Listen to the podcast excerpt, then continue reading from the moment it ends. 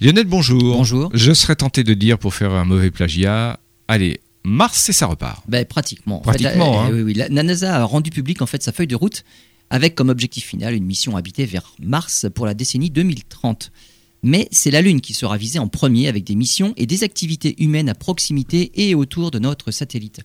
Ces missions lunaires en fait sont prévues pour durer entre 300 et 400 jours. Elles serviront d'entraînement pour des missions martiennes bien plus longues. Ce sera surtout le début de la construction dans l'espace d'un système de transport pour l'espace profond, ce qu'on appelle le Deep Space Gateway. Cette structure orbitale doit succéder à la Station spatiale internationale. L'assemblage du Deep Space Gateway nécessitera plusieurs missions pour la construction en orbite lunaire du véhicule qui devra amener les astronautes vers Mars.